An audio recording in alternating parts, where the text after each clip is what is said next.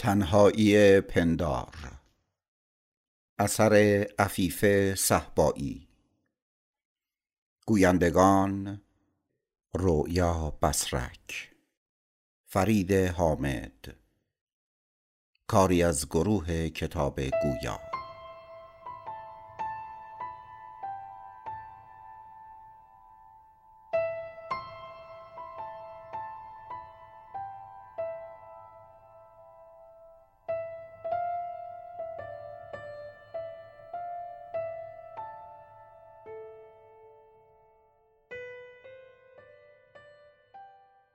فصل پنجم.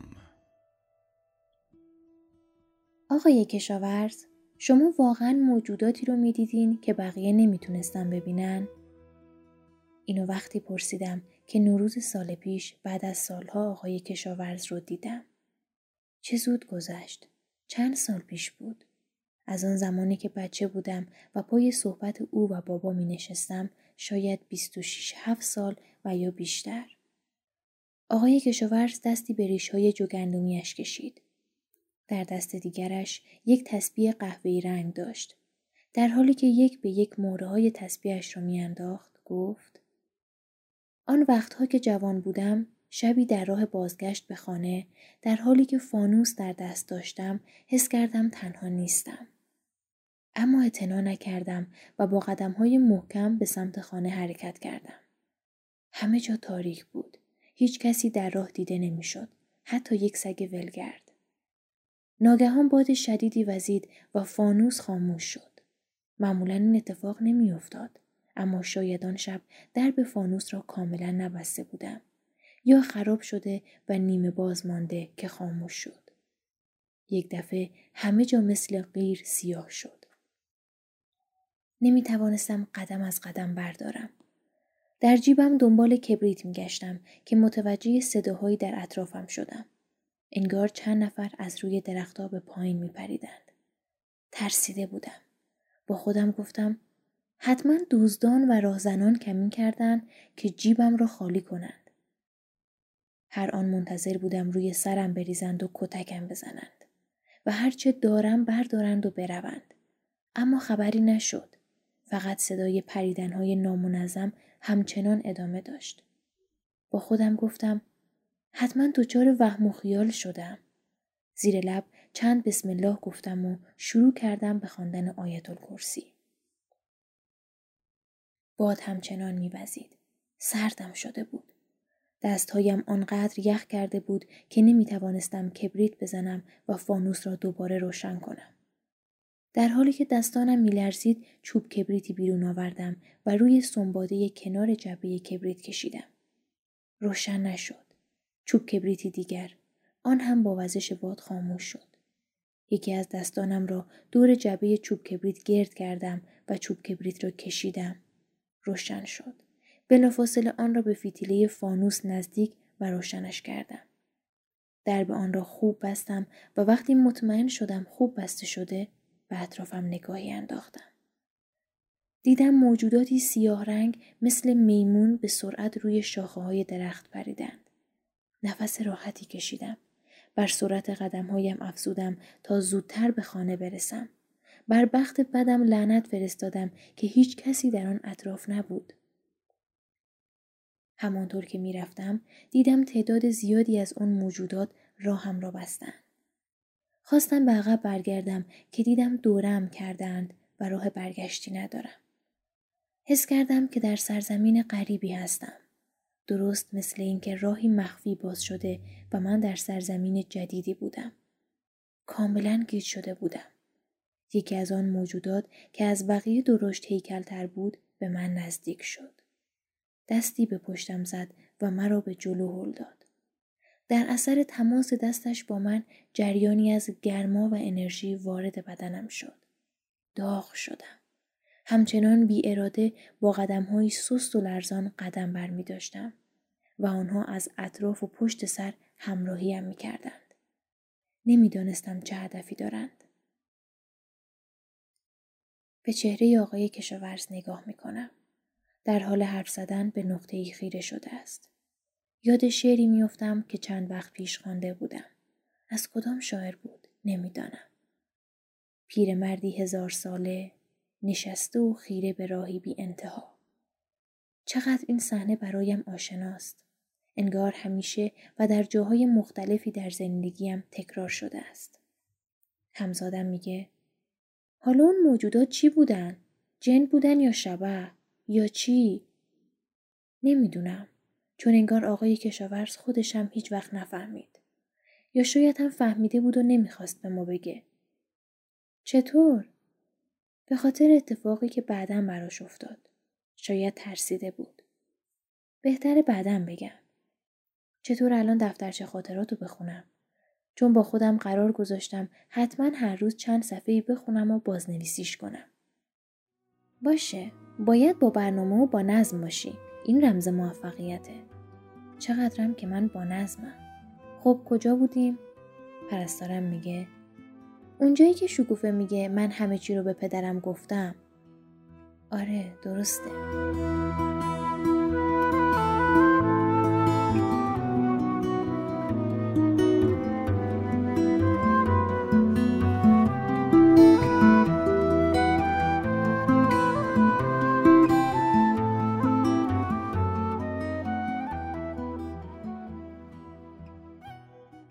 شکوفه بعد از گفتن این حرف سرش را به زیر انداخت و با عجله خداحافظی کرد و رفت.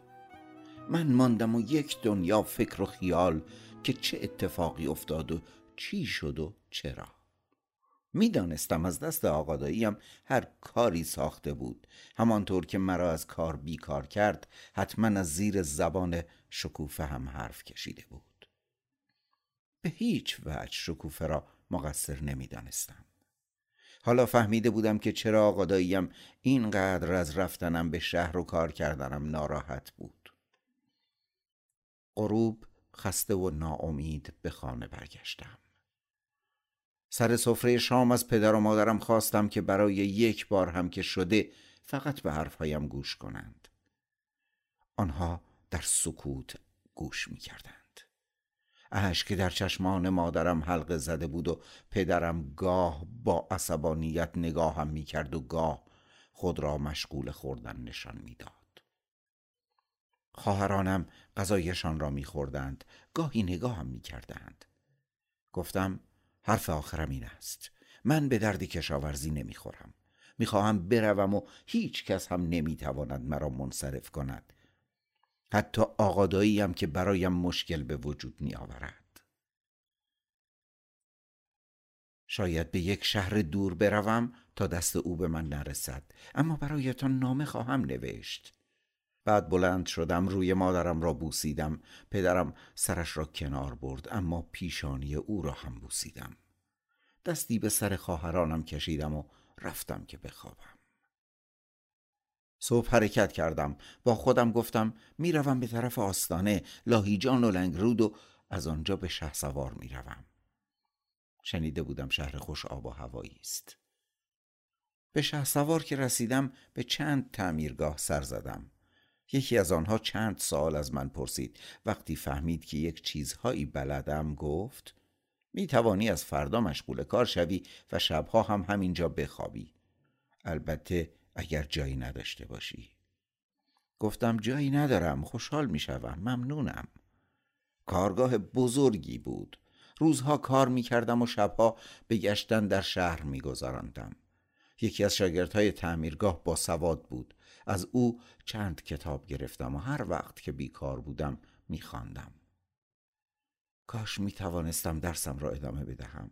می دانستم هم شکوفه خوشحال می شود، هم خودم در محیط کارم از اعتبار بیشتری برخوردار می شوم. شاید همین کتاب خواندن ها هم بی تأثیر نباشد تا زمانی که موقعیت ادامه تحصیل را پیدا کنم. ماه ها می شد که مشغول به کار بودم. حقوقم را پس انداز می کردم. به خانواده‌ام نامه داده بودم که نگرانم نباشند، البته بدون آدرس. اواخر مرداد ماه بود و هوا گرم، عرق از سر روی ما میریخت. رطوبت هوا خیلی بالا بود. تعطیلات تابستانی بود و مسافران زیادی به شهسوار می آمدن. ما هم وقت سرخاراندن نداشتیم. عصر بود که یک اتومبیل نزدیک تعمیرگاه توقف کرد. نگاه که کردم آقادایی بود. پشتم به لرز افتاد. قلبم شروع کرد به تپش شدید. از اتومبیل پیاده شد و به سمتم آمد. نمیدانستم چه عکس‌العملی در مقابلش داشته باشم. نمیتوانستم خشمگین شوم و به او توهین کنم، نه بی‌اعتنا باشم. مجبور شدم مؤدبانه سلام کنم. او خیلی گرم جوابم را داد و گفت: به به، سلام آقا، میبینم برای خودت اوستایی شدی. نمیدانستم جدی میگوید یا مسخره‌ام میکند. استادکارم آمد و سلام میکرد و گفت: آقا، کاری از دست من ساخته است؟ آقادایی گفت: میخواهم نگاهی به روغن ماشینم بیندازید. استادکارم رو به من کرد و گفت: احمد، بپر ببین ماشین آقا چه میخواهد. آقادایی با استادکارم مشغول خوشوبش شد. من با نگرانی از دور نگاهشان میکردم. نمیدانستم در مورد چه حرف میزنند. رفتم وسیله ای از داخل تعمیرگاه برداشتم که شنیدم استادکارم با نگرانی گفت: خیر، من اطلاعی نداشتم. میدانستم باید منتظر خبر شومی باشم. این آقادایی حتما باز هم نقشه ای داشت. روغن ماشین را عوض کردم. تازه داشتم دستم را با پارچه پاک می کردم که استادکارم با لحنی ناآشنا گفت: احمد، بیا اینجا. وقتی رفتم نزدیکشان گفتم: بله، کاری هست؟ گفت: بشین. نشستم. گفت: پسر، تو چرا نگفتی بی خبر از خانه آمده ای شهر؟ گفتم: من بی خبر نیامدم، با اطلاع پدر و مادرم آمدم. گفت: آقاداییت میگوید که بیخبر از خانه زده ای بیرون. گفتم: نه، باور نکنید، این طور نیست. نامه ای به سمتم گرفت و گفت: پس این چرا بدون آدرس است؟ تا خواستم جوابی بدهم آقاداییم گفت: پسر جان، نمیگویی مادرت از قصه دق میکند؟ وقتی این نامه را نشانم داد، از روی مهر روی نامه فهمیدم که در شهر شهسوار هستی. چند روز است از این تعمیرگاه به آن تعمیرگاه میروم. برای که؟ فقط به خاطر مادر بیچاره‌ات. تو خجالت نمیکشی؟ چرا از خانه فرار کردی؟ استادکارم گفت: احمد آقا، من گول ظاهر نجیبت را خوردم. اگر میدانستم هیچ وقت استخدامت نمیکردم. حالا هم بیا حساب و کتابت را بکنم تا بروی. گفتم: خواهش میکنم اجازه بدهید توضیح بدهم. گفت: چه توضیحی؟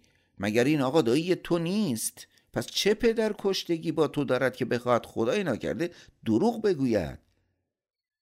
نمیخواهم شاگردی که دروغ میگوید اینجا کار کند. بعد به سمت میز کارش رفت و روی کاغذ چند جمع و تفریق انجام داد و مبلغی پول شمرد و به من داد. کلیدهای مغازه را هم از من گرفت. دیدم آقادایی با دقت به پولها نگاه می کند. نمی دانستم چه منظوری دارد. همانطور که آقادایی مشغول چرب زبانی با استادم بود، به سمت جاده رفتم و سوار اولین اتوبوسی که از راه رسید شدم.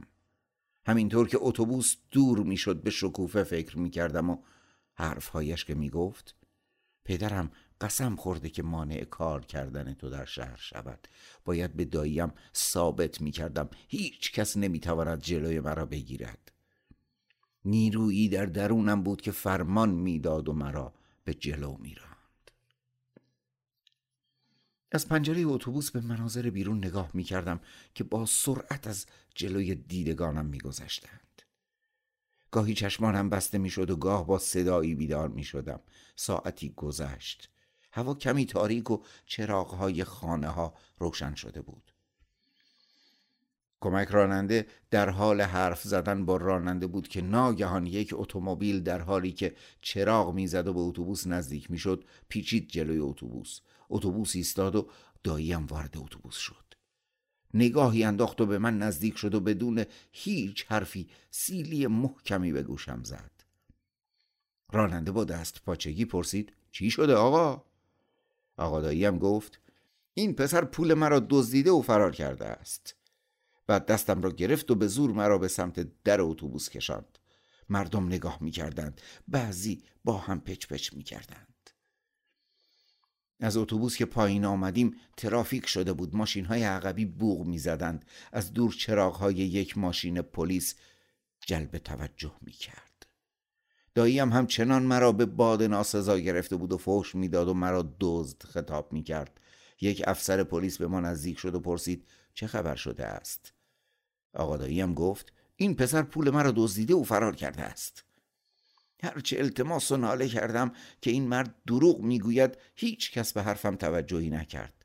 در آخر پلیس به من دستبند زد و مرا برد تا سوار ماشین کند. شاگرد اتوبوس وسایلم را برایم آورد. با دلی شکسته و آبرویی ریخته به سمت ماشین پلیس حرکت کردم و سوار ماشین شدم. راه باز شد و همه ی ماشین ها یکی پس از دیگری رفتند. فقط ماشین پلیس ماند و اتومبیل آقادایی. ماشین پلیس به سمت پاسگاه حرکت می کرد و اتومبیل آقادایی هم از پشت می آمد.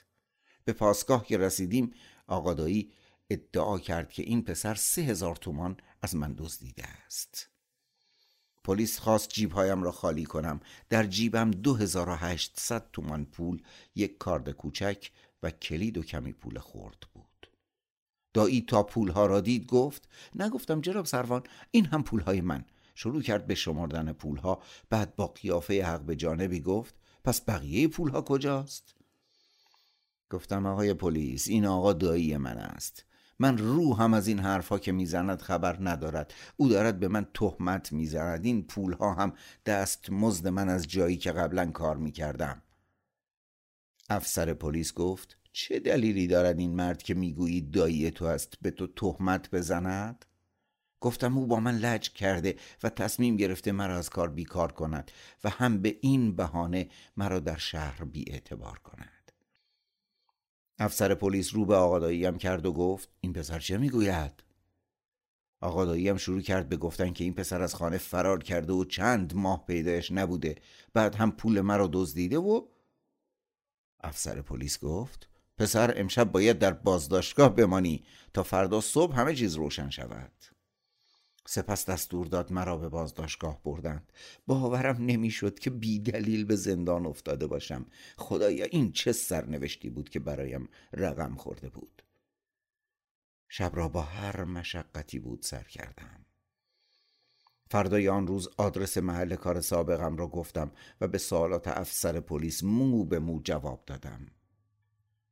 مثل اینکه او هم فهمیده بود که چیز مهمی نیست، چرا که رو به آقا داییم کرد و گفت آقا رضایت بدهید و از دل هم در بیاورید.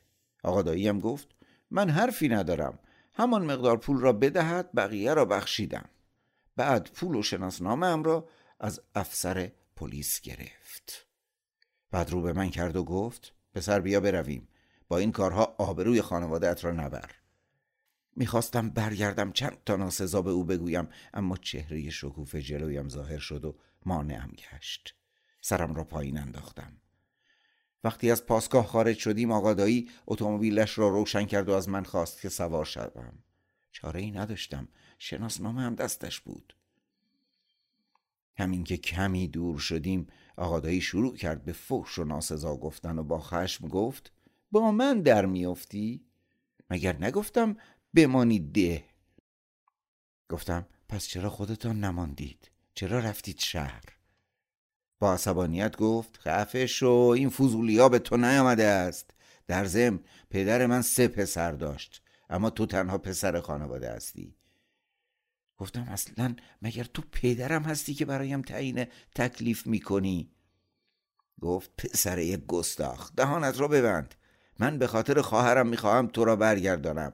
دو روز آمدی شهر برایم زبان درازی میکنی؟ گفتم چرا به من تهمت دزدی زدید؟ فکر نکردید آبروی خودتان هم برود؟ گفت زدم که زدم، از این بدتر هم سرت میآورم. حالا کجایش را دیده ای؟ مثل اینکه هنوز مرا نشناخته ای.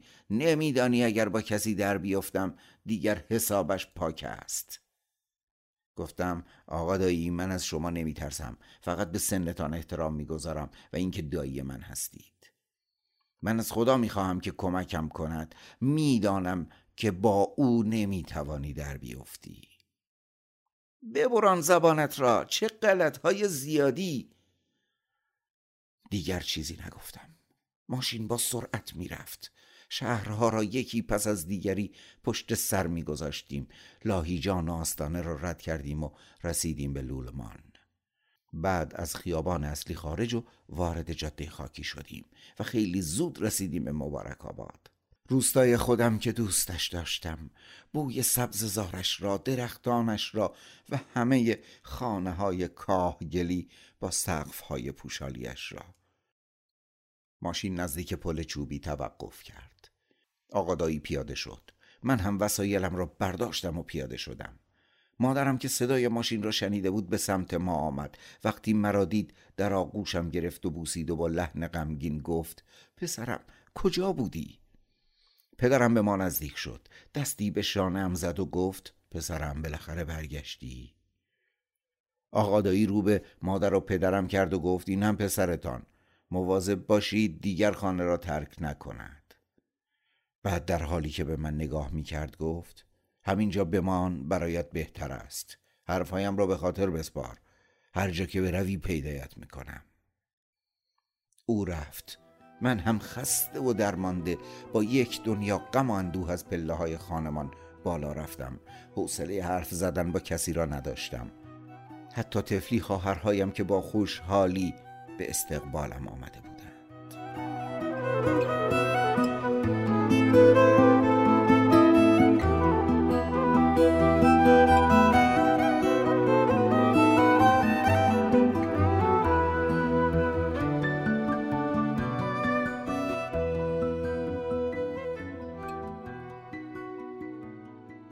همزادم میگه: این احمد هم وارد چه راهی شده؟ پرستارم میگه: میخواست به حرف خانوادهش گوش کنه. عشق اینجور چیزا سرش نمیشه. راهیه که اگه شروع بشه دیگه آخرش غیر قابل پیش بینیه. پس نباید عاشق شد. هرچی شما بفرمایید. عاشق که نشیم، آرامش زندگیمونو به هم نزنیم، فقط بخوریم و بخوابیم. چطوره؟ دنیا همینه دیگه. میشه لطفاً دعوا نکنید؟ برفی بیا. باز این دوتا افتادن به جون هم. راستی ساعت چنده؟ به ساعت نگاه میکنم. یازده صبح. تا ساعت دوازده یه ساعت بیشتر وقت ندارم. باید بجنبم. تا سرویس بچه‌ها نرسیده بهتره شروع کنم به نوشتن.